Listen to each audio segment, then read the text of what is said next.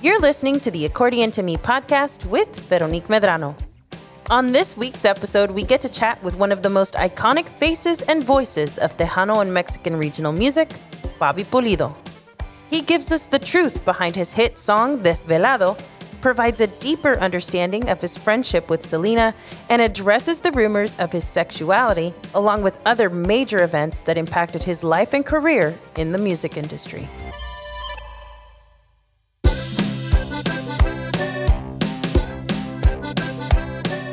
As some of you know, early in 2020, I was in an accident. The consequences that you have to live with after can be a lot.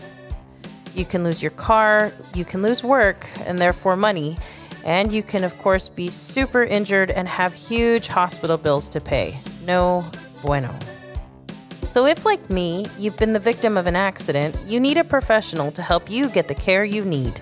In case of an accident, you need a lawyer to protect your rights and your wallet and you don't have to look any further than that simple phrase by going to the URL incaseofanaccident.com for a free consultation 24 hours a day, 7 days a week. And if the person that suffered the accident wasn't you, but maybe it was your tia or your abuelita or something, don't worry. Everyone at In Case of an Accident speaks Spanish. They can even take messages through WhatsApp at 888 990 0911. So, if you or a loved one have suffered through a horrible car accident like me, visit the team at incaseofanaccident.com for more help. Just don't forget to tell them that Veronique Medrano from Accordion to Me sent you. Hi, everybody. My name is Veronique Medrano, and you are on the Accordion to Me podcast, where me and my guests talk about different subjects life, art, and just everything according to them. And on my show today is somebody that I definitely admire, not only for their talent, but also for their chingoness, as I like to call it, Bobby Pulido. And uh, hey, Bobby, so how are you doing today? You were talking about the situation with the off and that you stained your shirt. So tell yeah. us a little bit about that. well, like, uh, you know, we had some severe rain, flooding, and all kinds of stuff. And so now uh, we're getting attacked by mosquitoes here in Edinburg. And uh, so uh, before I came over here to this room to do this podcast, I sprayed myself with off. I didn't realize that off stains your clothes. So I was all stained, and right now I was trying to wet a towel to try to get it off. No pun intended. Trying to get but, off off. yeah, you see, you see what I did there, right? But uh, anyway, so yeah, that's that's the thing my, with my represent Edinburg shirt got this deal. So I think you're in Brownsville. I'm here in, in Edinburg. Uh, yes, yes. And I, I was going to say, um, Edinburg is, is your hometown. And if I'm correct, you know, you and your family have, have lived in pretty much Edinburg most of your life. When did you kind of move out of Edinburg? Because that's kind of an interesting story. You were in Edinburg for all your life, and then you you went to Mexico. And I always find that aspect of of your story uh, so interesting because coming from the valley, do you feel like that that allowed you a little bit of an edge when it came to to going into Mexico and moving your career that way? Not really. Um, I'm born and raised here in Edinburg. Got married many many moons ago to my first wife. Uh, we actually lived in Mission. I was married for 17 years. I got divorced. After that, I decided to go change it up a little bit, and I lived I lived in Miami for for two years. And then from Miami, I moved to Mexico City. Early on, you know, the plan was never to to be a Mexican artist or to or to infiltrate that market. Um, it just kind of happened. I believe that if you make a music that people like, they will find it eventually. And m- the way they found my music and discovered my music in Monterrey was I was hitting here in Texas, and the DJs at the time they came over to to the valley from Monterrey to see what was being played here, took Desvelado to the club scene. And that's how I got discovered because I was signed to EMI Latin in the US and Mexico didn't even know who the hell I was. So, so they start, people start calling the radio station asking for Desvelado. And the radio station's like, I don't know who this guy is. So the radio stations start asking around, like, who's Bobby Pulido? Who's Bobby Pulido? And finally, they found out that the sister uh, label in Mexico said, well, he's with our American counterparts. And uh, so they said, well, we need to bring him. By that time, Desvelado had already been banging for a long time amongst the people. You know, they like they say always, right? The best form of uh, promotion is word of mouth. And that's basically how it spread. And uh, so then they said, okay, you got to come. And I'm like, oh, Jesus. I was so intimidated because I didn't know Spanish. And I said, oh, man. And, and it was rough because that, that media, they're tough. And so, you know, I just buckled down and kept doing it, kept doing it, kept doing it, kept doing interviews, trying to get better at my Spanish. And um, now, 26 years later, I can fluently speak it. And uh, my wife is Mexican. She's from Mexico City. And uh, so that's basically how I ended up going over there. Once it started going, once I went to Monterrey and I saw the way the people were reacting, you know, to a lot of Tejanos, uh, Mexico is Monterrey, but it's not. It's just one city. Monterrey is like an extension of Tejano music to a certain degree. But I said, well, why not the rest of it? I actually went to go gig over there and I found out why not because it was really tough. And so, you know, you, you go from being really famous here and everybody knows your music and everybody knows who you are to going to a city over there. And I'll never forget Leon Guanajuato. And people were looking at me like I was like, who's this guy? I mean, just, and there weren't even that many people. So they pretty much looked at you like you were you were literally like their next door neighbor trying to sing karaoke. Like, who is this dude? like, what is he doing? I was an unknown guy. I was a beginner. I mean, to them, and that's okay though. I, I I'll never forget that I went and and and I went for very cheap, very cheap because I mean I went for basically expenses because I said I have to go and plant my seed and and get them to know who I am because you know growing up around my dad and my dad you know Roberto Pulido who's I, I would say is a pioneer in this music. I grew up with that whole deal. So you go and you you, you kind of start seeing that the markets Texas is big, but it's not that big. Not when it when it comes to touring. So if you if you're lucky enough to to to be able to tour Texas, you're going to find out real quick that you're going to repeat a lot of those markets within two to three months if if you're touring uh, consistently. And it burns you out. People get tired, and it's just uh, it's not a it's not healthy. And I'm so intrigued by that by that statement because a lot of the times when it comes to to gigging in Tejano, um, you know, I'm an active musician, you're an active musician. Um, I mean, the the difference is quite obvious just be, because of like the level of expertise, the level of you know knowability. Um, you know, who who do people know? and that yeah i've noticed that like the same places are are kind of the the same spots that Tejano plays at now i usually typify that as as dallas houston san antonio maybe el paso and then of course the valley. Um, am i wrong in saying that those are the areas or there or are there others that you have seen over time within texas? There's others. There's others. And and i'll tell you my markets right? I, I just played the rodeo in Mercedes like three weeks ago, a month ago, something like that, like a month ago, I think. And uh, but I don't play a lot in the valley, but it's still a market. I mean, we had the best night of the rodeo, so that was a that was a good thing. I we had the most the best turnout. But I do Laredo. I do uh, Laredo's a great market. I do El Paso. I do Dallas. I do Houston. I do Austin. I do San Antonio. West Texas, and once in a blue moon. I, that's not a strong market for me. However, it's a strong market for many other people that go to Abilene and go to Lubbock and go to, uh, I don't know, other places in West Texas. I'll go Midland, Odessa, but I don't go a lot. And do you think that's because of the style of music that you play that it, it will it will kind of define the areas that you can and can't go to as a touring musician in Texas? to a certain degree, it is. But I'll, I'll be honest, Veronique, a lot of it is not working the market enough. Sometimes when, when you, if you grow too much, and, and I don't mean that in a like, I'm trying to put it in the best terms of not being like, oh, look at me. No, no. But we charge a certain amount of money that some of those markets can't justify or better yet, there's not somebody willing to pay me what I what I need to make. Right. Okay, I can I can see that.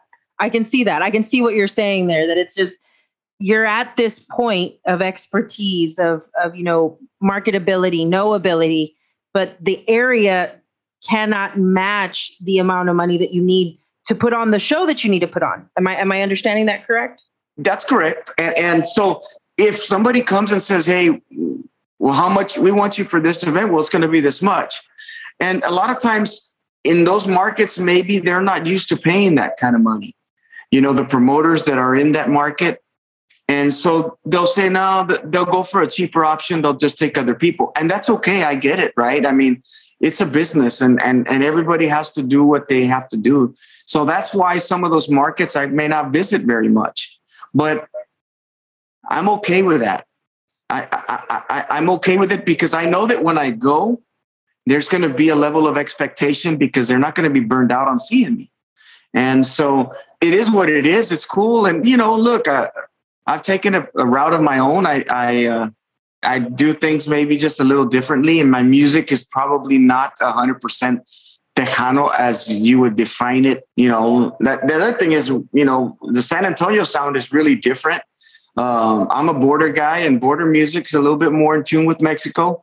So I have a market over there because of COVID. That market is going really slow because they haven't been vaccinated. But but I look forward to you know to I had a gig this past month and we're starting to quote gigs coming up in August, September, October, November. And and actually we have some gigs already tied down. So, you know, I'm looking forward to that and then also looking forward to working over here. I like it, you know, I like working. I like working. I think we all like working. I think I think definitely we all like to work. But um, yeah. especially with COVID, I think that in some instances it was it was a blessing in disguise and in other instances it was almost like a, a big stop sign, just right, like you didn't even see it coming. It just boom. And going back to the other topic, something that you brought up that I thought was interesting that you're saying you're doing it your way, that it's not necessarily the Tejano that, you know, other people would classify as Tejano. So where do you classify yourself? I mean, if, if you were to to make up a word for the type of music that you make or mash up um, genres, uh, just in case that you know there is a mashup that you have in your brain how would you classify yourself? I don't know. I, I really don't. I, I, I when i uh, go record something I, I my approach is i just think about people that i see at my concerts and say would they like it? It's just that simple. I am a very observant person. When i'm on stage i see everything. Now i don't see as good because uh, I don't want to wear contacts and my vision's not as good, but but I still notice people and I like to see their reactions when I play certain songs. And that gives me a big blueprint for what's next. And whenever I record, I think about them. And that includes Mexicans, that includes sometimes Central Americans, and definitely, most definitely includes Tejanos. And and there is a happy medium. It's very hard though. I'm not gonna lie, because you know, sometimes the lines get crossed with regional Mexican, and I've recorded stuff with a tuba, and the freaking Tejano fans go crazy. How the hell you got a fucking tuba? Like they can't stand it, you know. And I and and and I get it, right? I get it. That's that's not their taste, but because of my situation, I'm trying to kind of please everybody, and it becomes it's a challenge. It's a challenge to get in the studio, but that's the that's the route that I chose to take, and that's where I'm gonna I'm to die on that hill.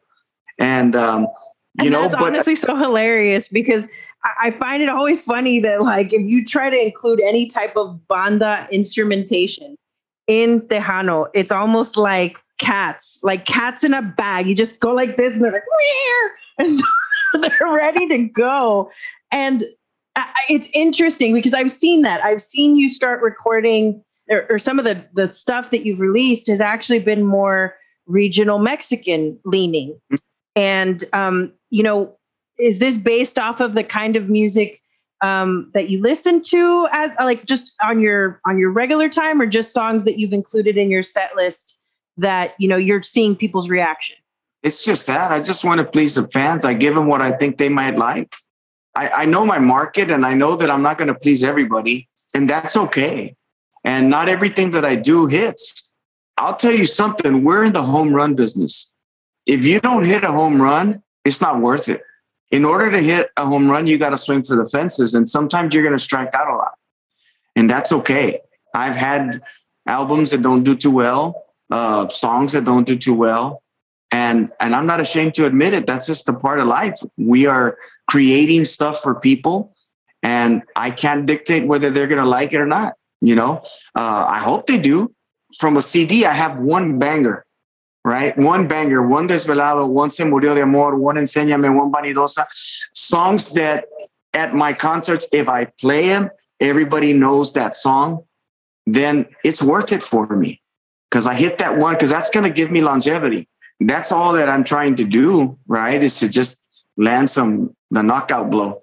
Sometimes I've landed them, and a lot of times I don't but I feel very proud and very happy that I've been able to still do what I love. And this is the only thing I do. I don't do a, I don't have another gig. I live full time off of music. So I, I think that's a, that's pretty cool to be able to say this is you know my only job that I have, and and yeah, I haven't put out a lot of music recently. I, I haven't been putting out that much music, but I'm still been able to survive, and and I have a very ample catalog that still allows me to tour. Now, speaking about your music, what and seeing as you have been in the industry for almost 30 years, which I'm not trying to date you here, but like that's almost more than that's like almost all my life. But that's like all my life. But what made what was the the the moment or the thing or just what made you decide to pursue a career in music? I got up. It was a concert in Houston there was four artists at that concert. It was at it, it, was at the time it was called the Summit, which is now the Toyota Center where the Rockets play. And Tejano at the time was banging, and I was just a college student. And I'll never forget it was uh, La Mafia, Selena, Emilio, and Roberto Pulido. Four artists. That's it. And the place was banging. It was uh, so many people. I'm not gonna lie my dad invited me to get up on stage. I, I used to sing in, in mariachi when I was in high school because, you know, you got to have a real natural love for the music if you're going to do it. And, and I do. I've, you know, I think I inherited that from dad and my mom's side. And I got musicians on both sides. But I like the attention from the girls. And that's why I said, and you know, you're a young kid going to school and you go, this is cool, man. They're going crazy for me because at school it wasn't like that, you know. But now all of a sudden you're on stage and you're singing.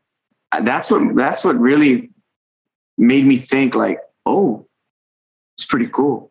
Wow. Okay. So it was it was at that particular event. And has there ever been, you know, any any criticism that's come from, you know, the fact that you come, as you say, you know, you're you don't you're just not nobody. You you come from a a pioneer. Your your dad is a pioneer in the industry. Was there any ever any criticism that that came from that that just kind of was like like you know that rubbed you the wrong way or that you know you felt like hey you know what I'm having to to fight that extra fight on top of just being new is that oh you have to go above you know the person behind you absolutely it was it was rough and i'm not complaining if there's if there's one thing i've learned in this in this business is you have to have a thick skin you cannot let shit bother you.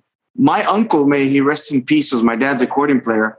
One time told me when I get up and sing, and and he told me one time, "Tú tienes voz de segundero. Tú nunca vas a ser eh, solista." I had some of my dad's fans actually tell me, "You're never gonna be like your dad. You're never gonna make it like him." Yeah, there was criticism, but you can either cower or cry or complain or feel sorry for yourself or just say, well, I'm going to show you.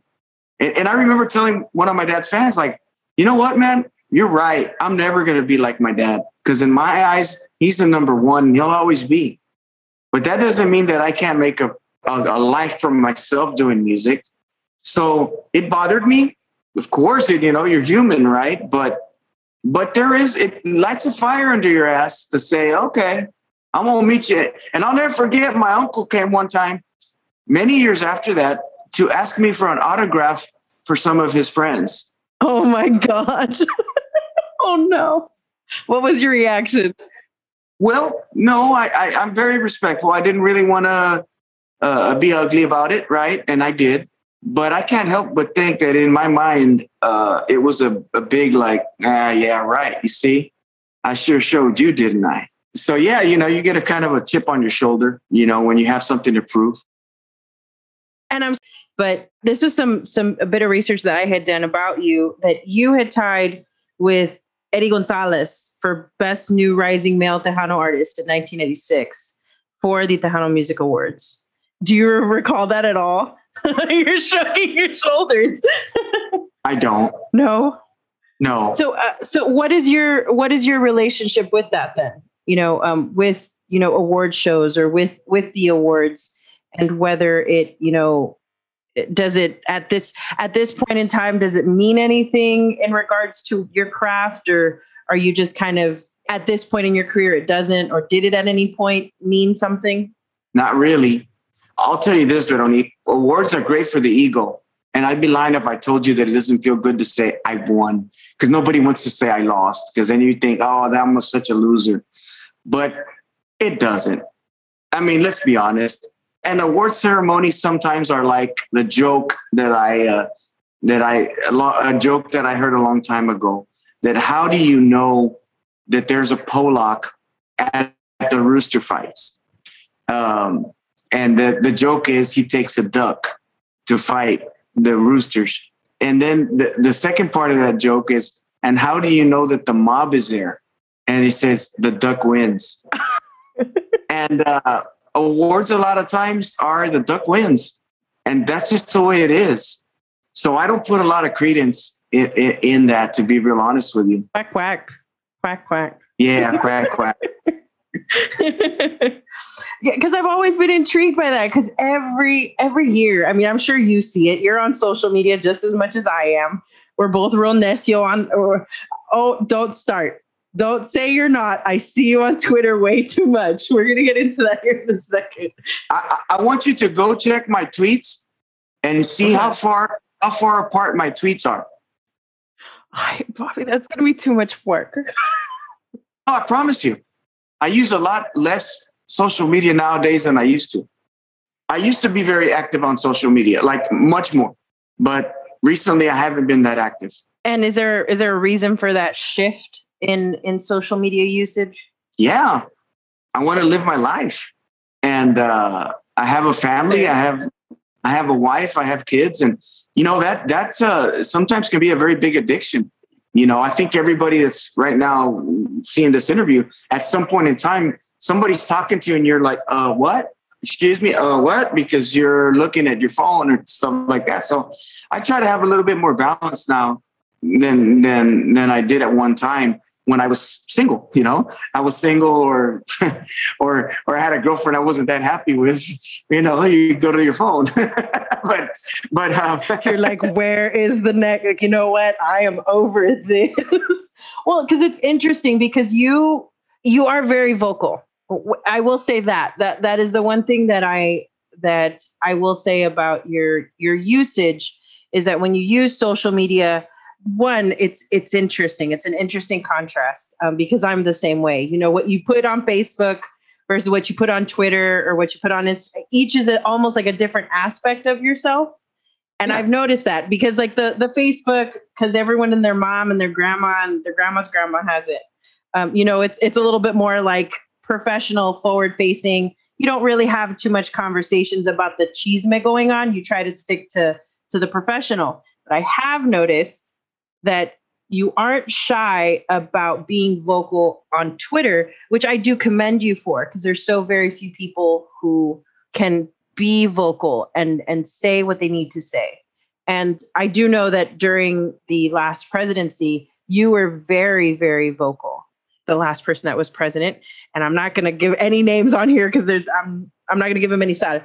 But like the point is you were very vocal why did you feel moved to be that vocal especially given technically the demographic of people that we serve that more often than not are ridiculously conservative um it, it's hard i think i was vocal during his presidency and and before he was actually president again, you can go back and check. I was approached by people in the Democratic camp to do commercials that they were going to pay me to do. And I turned it down. And mind you, I absolutely hate Trump. Hated him then, hate him now. But I see the polarization that's going on and the brainwashing in even family members and friends. And you can't have a uh, substantive conversation with people about policies without them getting so angry and riled up that I said, you know what, I'm just going to stay out of that because I think I'm a very moderate person. I'm very even keeled. I don't lean right and I don't lean left.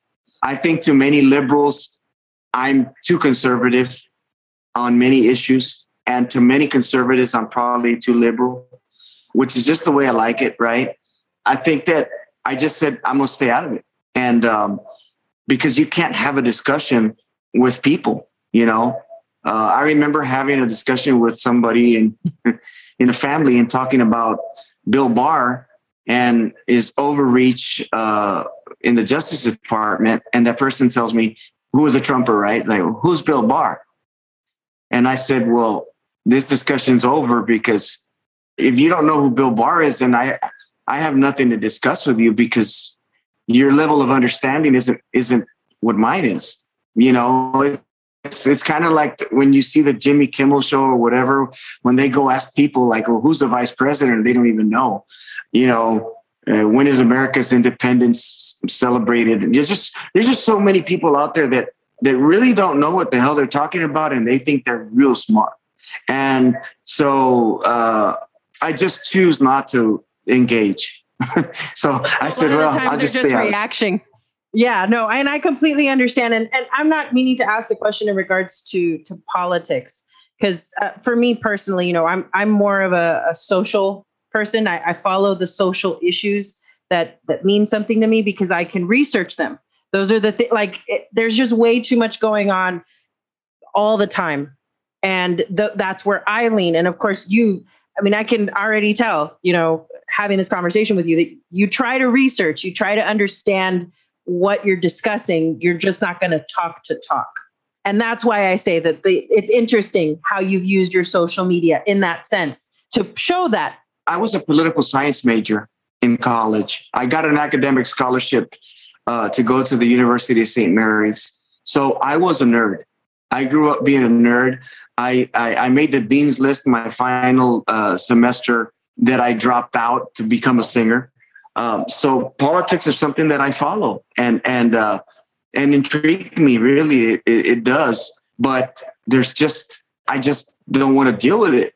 You know, sometimes you just get hit on both sides. You know, I, I think we, we're too much of a woke culture, to be honest with you.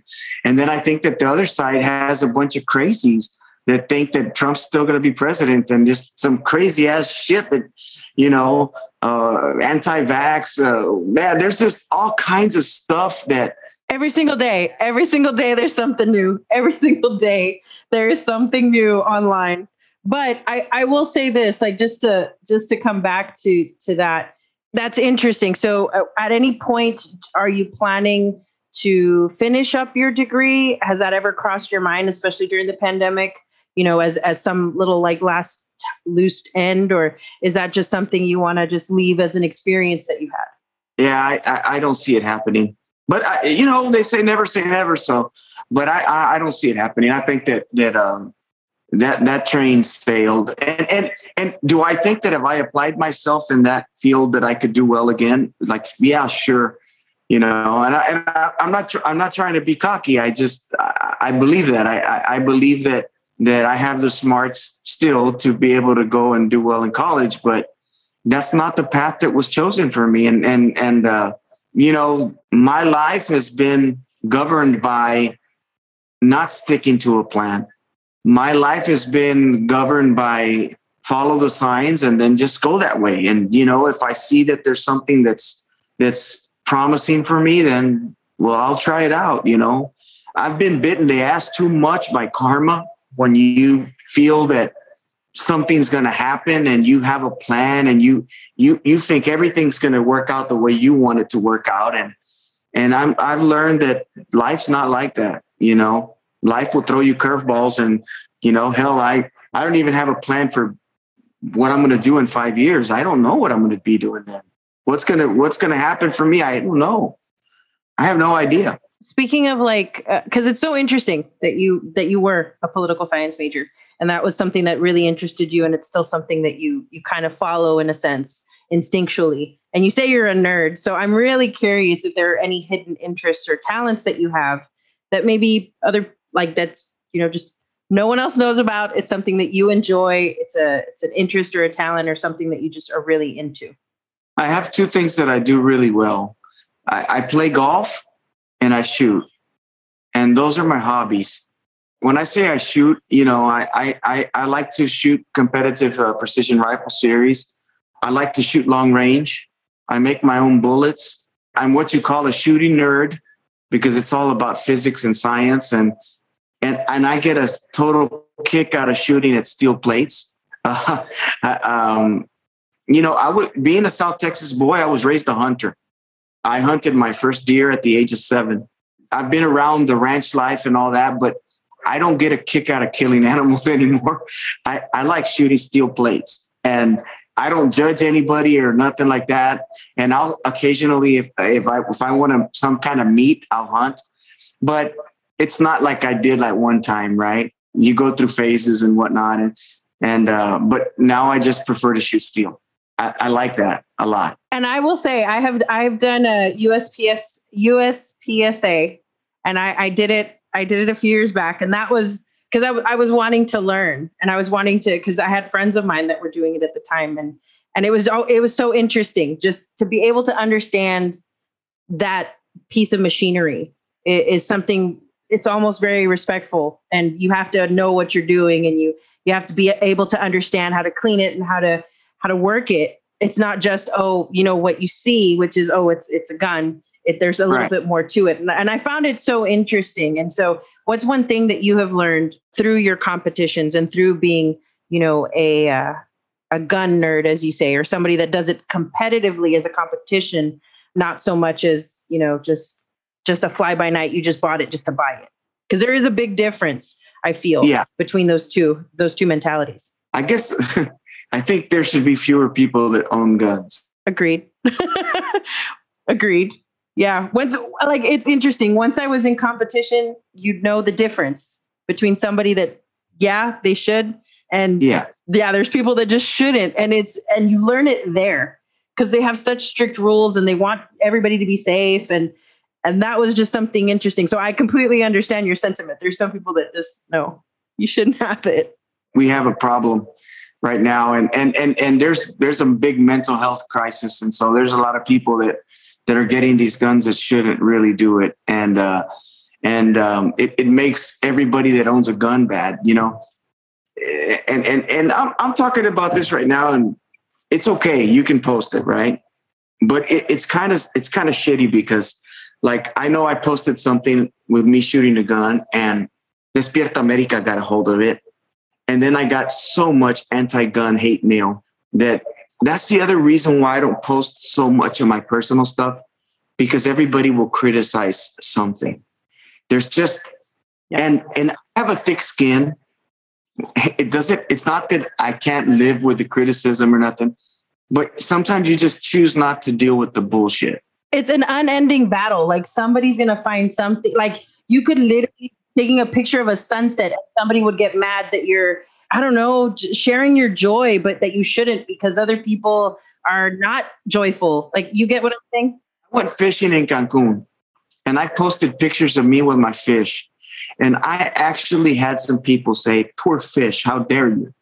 And it's just so fucking ridiculous. It just it gets to the point where I just go, well, you know, I quit, man. Like, you know, what now if I kill a mosquito like this, I'm gonna go, poor mosquito, he had a life he was a living being and he was, you know, and and there is a lack of common sense that goes around and lack of respect for what you may like to do something, whatever it may be.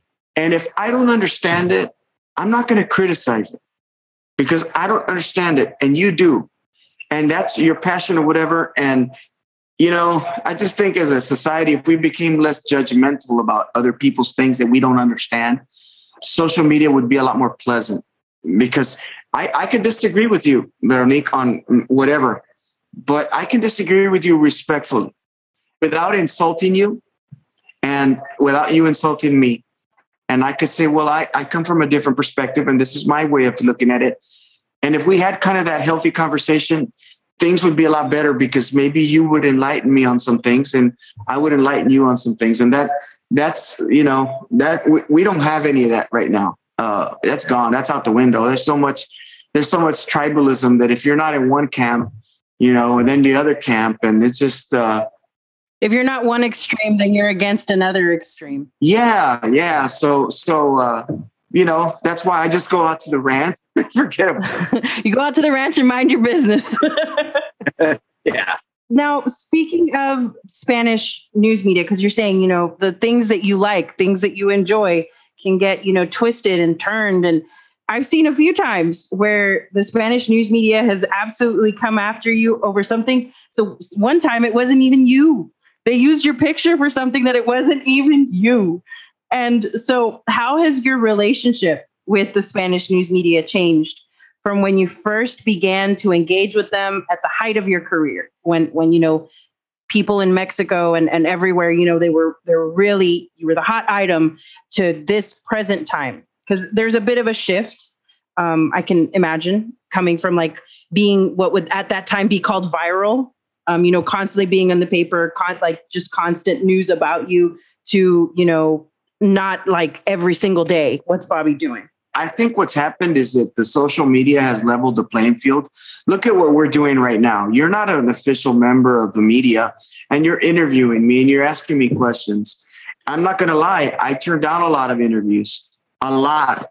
And especially I turned down, I, I do. I, I, I just say, no, I can't do it. I don't want to do it because here's the thing you know what what makes those media outlets survive is scandal right? I'll never forget that when i when i first started i had consultants and people in my camp and publicists and well we need a scandal. What do you mean?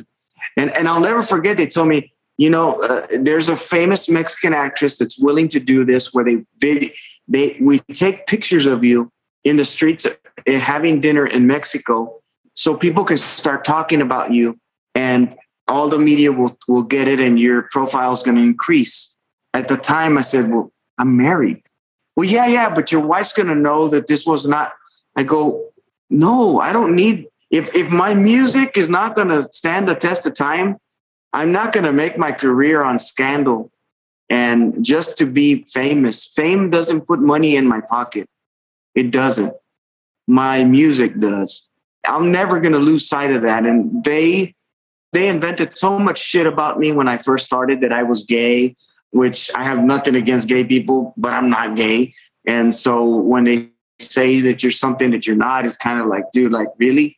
And so there's been so many di- different rumors about me that aren't true. Speaking of one of those rumors, which you did clarify recently, which I was really like, one, it was a rumor that I believed because as a kid, it was told to me I mean, I was I was a kid when you came out, and it was about the song Desvelado.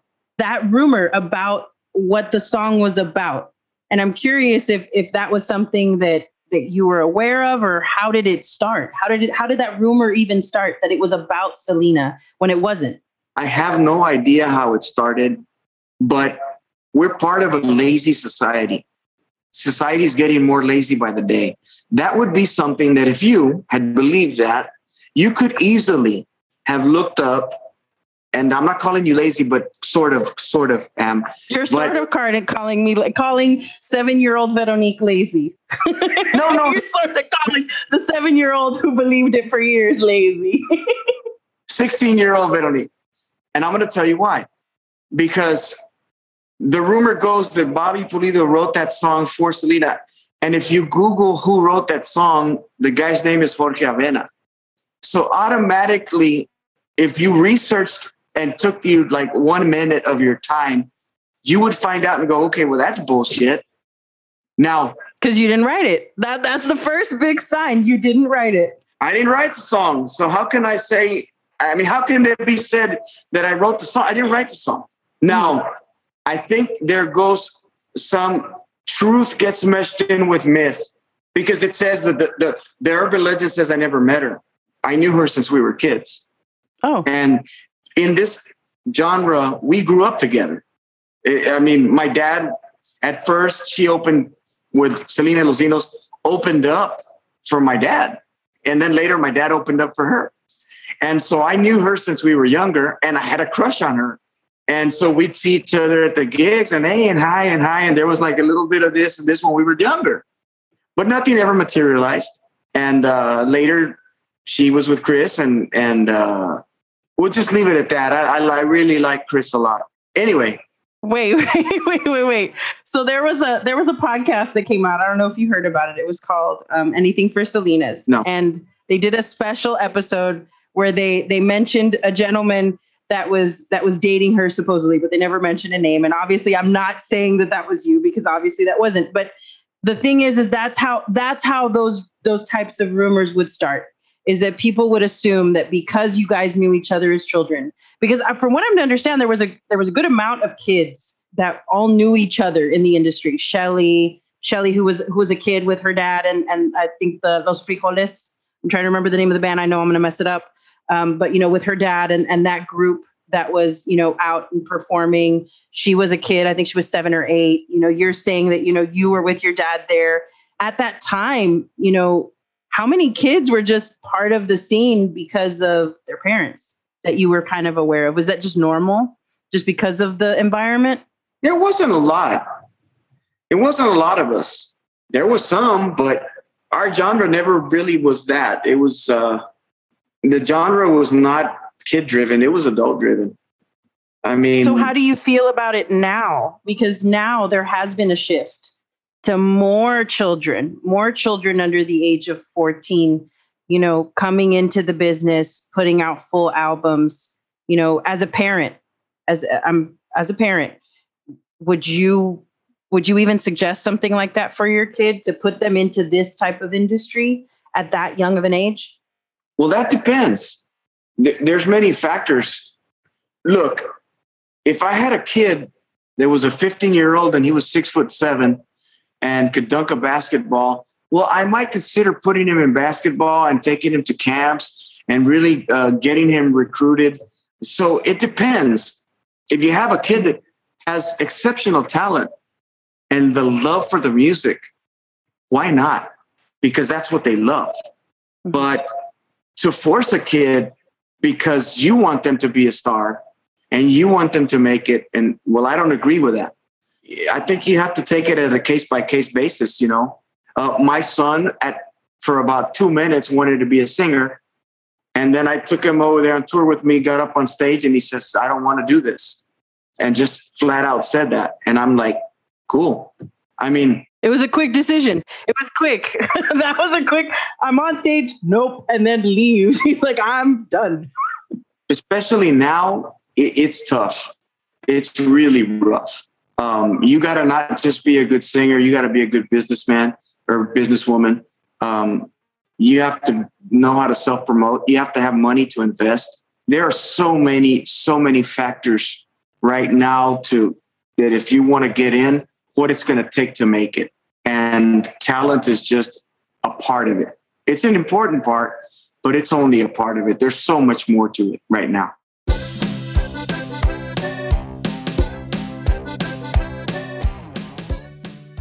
You know that little emoji, the little wallet with the little wings on it just flying away?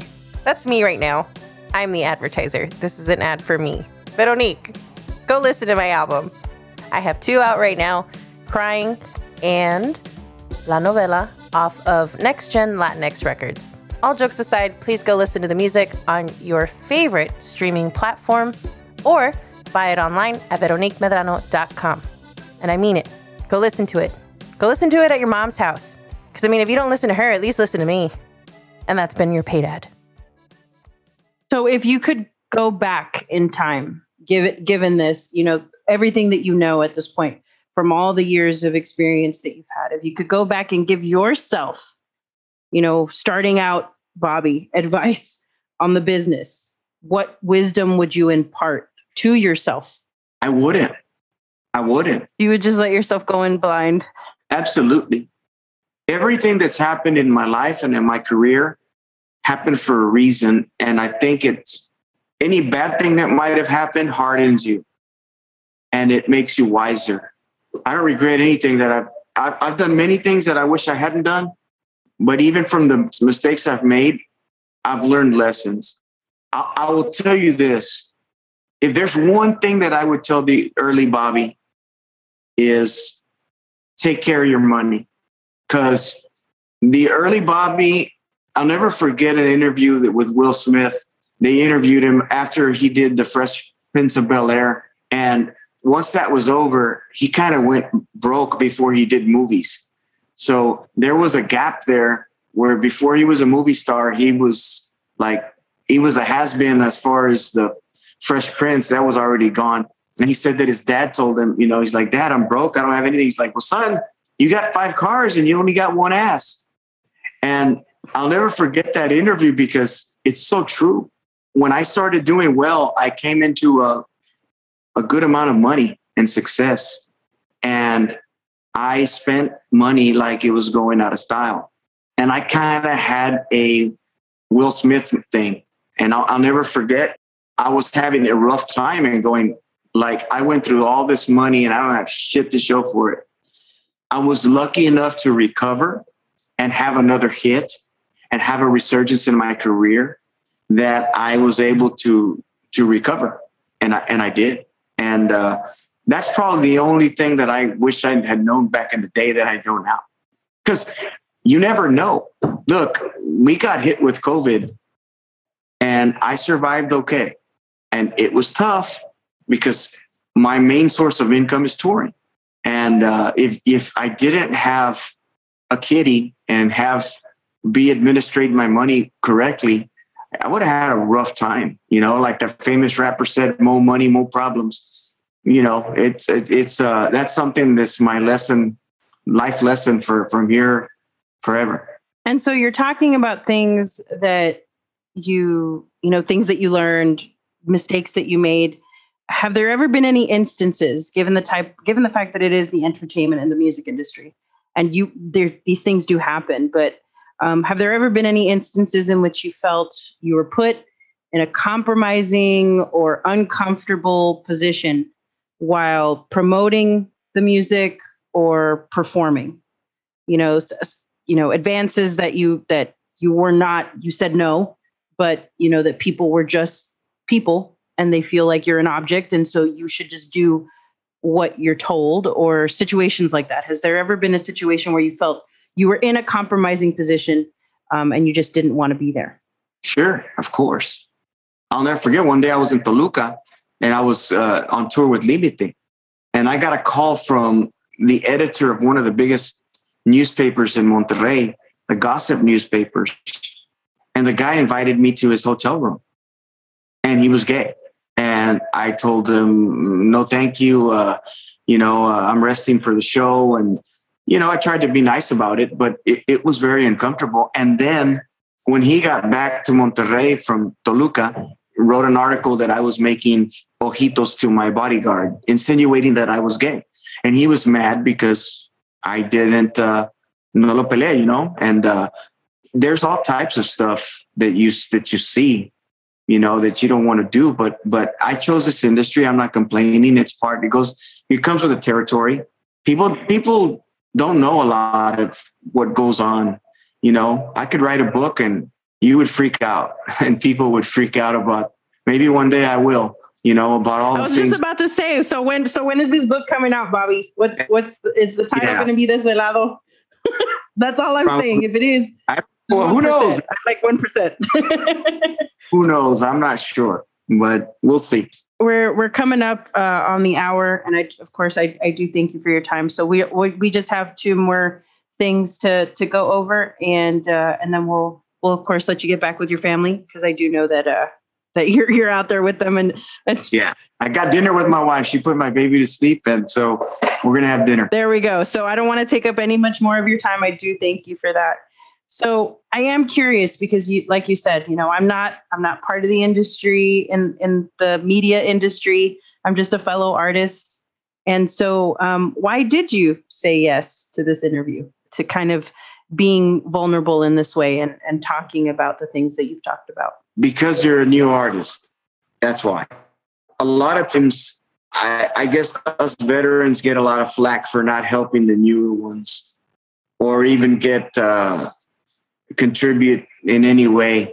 I think that we need to help each other out. When the industry is hard and hurting, you kind of got to give people a shot in the arm. And sometimes it, it could be doing an interview, or sometimes it could be giving advice because you know you're outspoken and I've seen things and and you've said things that I disagree with, and I go out and tell you no, it's not like that. And so, you know, if the best thing about advice is it's free, and if my example can serve somebody in a in a good way or enlighten them and help their life in some way, shape, or form, why not? Right? I mean, it's one of those. It's kind of like paying it forward. I think to a certain degree.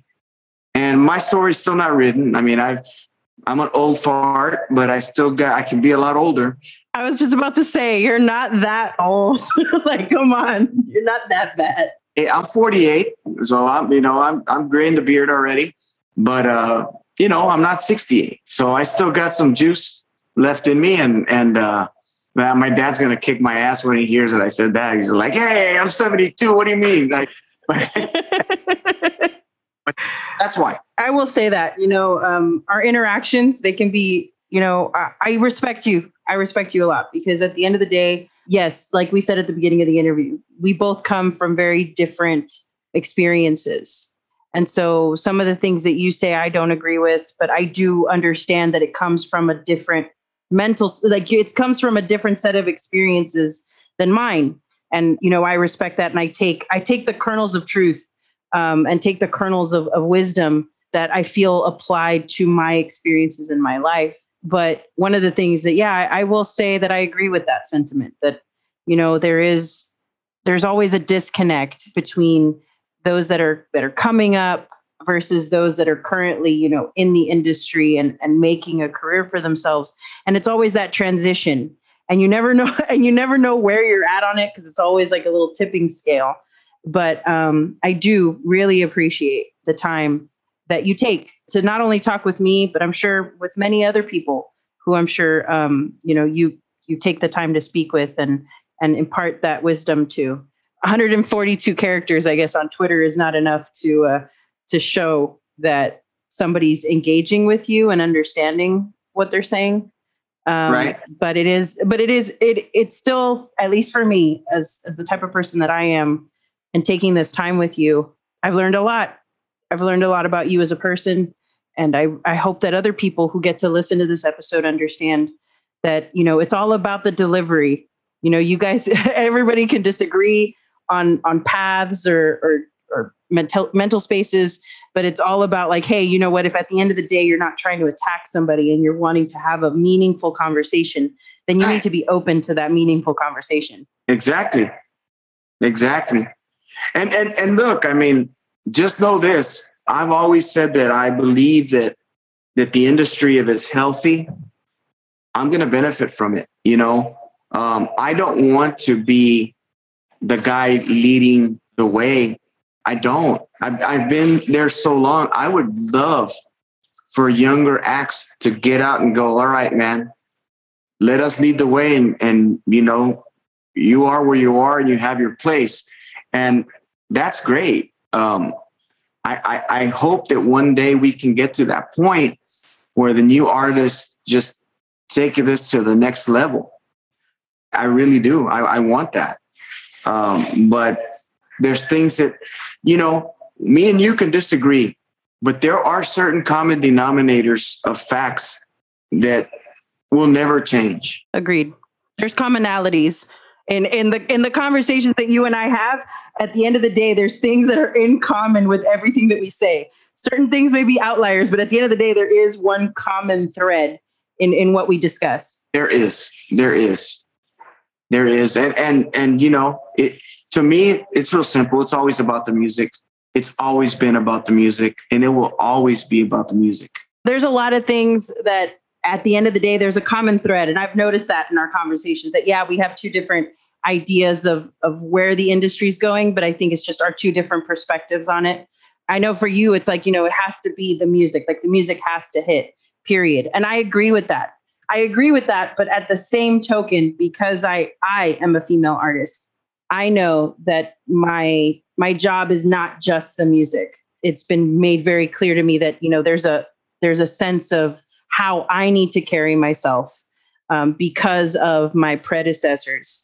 That I have to package myself a certain way, or at least be confident in in myself enough to push that package of myself. You know how I dress and and how I present myself on stage. That also combines with the music at least for me as a woman, I've felt that. I've seen that. Those have been discussions with me and, and different labels and then me independently that I've that I've had. But at the end of the day, I still agree, very much so, that it is still very much about the music. I was friends with Jenni Rivera, right? I've known Jenni for many years. And Jenny was never thin. It was never a, I can't sit here and say that she was like really big on her image. She was good at branding. She had a, a brand, and her brand was "I'm a hurt woman." Uh, that was her brand, and her music reflected that brand. So I can go like Adele. When Adele came on the scene, uh, it wasn't her physical thing. It was just she just sang badass and had badass music.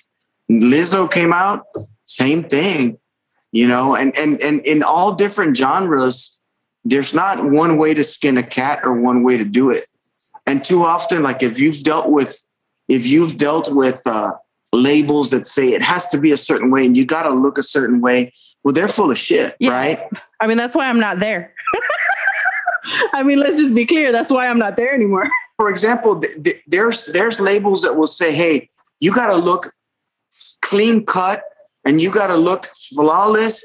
And then I'll go, what about Willie Nelson? Like Willie Nelson's stick is kind of grungy, looks like he hasn't taken a shower in three days, and it works for him. But I think it touches back on that one thing that you said, which was branding. Every single one of these people had a very, I, I feel like Lizzo and, and all these people, they had a very clear vision on their brand, which in essence is almost like you know who you are and you're not going to change just because you know xyz person is popular. Right. And i think that that's all the disconnect with the industry is at times but what do they all have in common even though they're branded differently? Good music. That's it. Banger music. That's it. Songs that last. And and so us as artists we have to look ourselves in the mirror and say and be able to say you know what? Maybe what i did wasn't good enough. And I've had to do that and go, man, because when you're recording a CD and you're recording a song or, or, or in a studio, you're hearing it 80 fucking times. And you think that it's the best thing because you've heard it 80 times. But fresh ears that that hear it for the first time go, eh, well, all the work that you put into it, you might as well throw it away. You got you got to come with something else. And if that because there's been songs that I've put out and I said, I man, this is I believe I have faith in this song. I think this song is gonna it's gonna go. Take me to the moon. It's gonna take me to the moon. No. Right. And then nobody shares it and the views are not big. And then I've had some that go woo through the roof. So what's the, what's the difference? Is that some things that I did work, and it's okay to say, well, I recorded a CD and it didn't work. I'm gonna have to probably change producers change songwriters, change it up. Because uh, what's the definition of insanity? Doing the same thing over and over again, thinking you're to get the same result. Here you go. Or a different result. I'm sorry. Yeah. So if it doesn't work, you say, okay, well, it didn't work. All right, next. And that's the spirit that needs to happen. So the spirit of insanity, the spirit of insanity is what you need to be in the music industry. You might be right, especially this one. Especially this one. So I want to thank you so much, Bobby, for taking the time to, to sit with us on the Accordion to Me podcast. Um, you guys can check out Bobby on all his social media pages. I'm going to give him the, the spotlight to promote those at this time. Bobby Pulido 425 on Twitter and on Instagram. And then uh, look for the blue check mark on Facebook. Well, thank you very much. And guys, please do not forget, always live your life with puro amor, puro besos, puro tejano. Bye. Thank you for listening to Accordion to Me. The team behind this week's episode includes mixing and editing by Juan Pablo Diaz, theme music by Rodrigo Montalvo, produced by Javi G from MD Media. In person recordings were done at the Podify studios and remotely through Riverside FM. Accordion to Me is distributed through Anchor, and you can stream Accordion to Me wherever you listen to your favorite podcasts. I'm your host and executive producer, Veronique Medrano. Puro amor, puro besos, puro Tex Mex.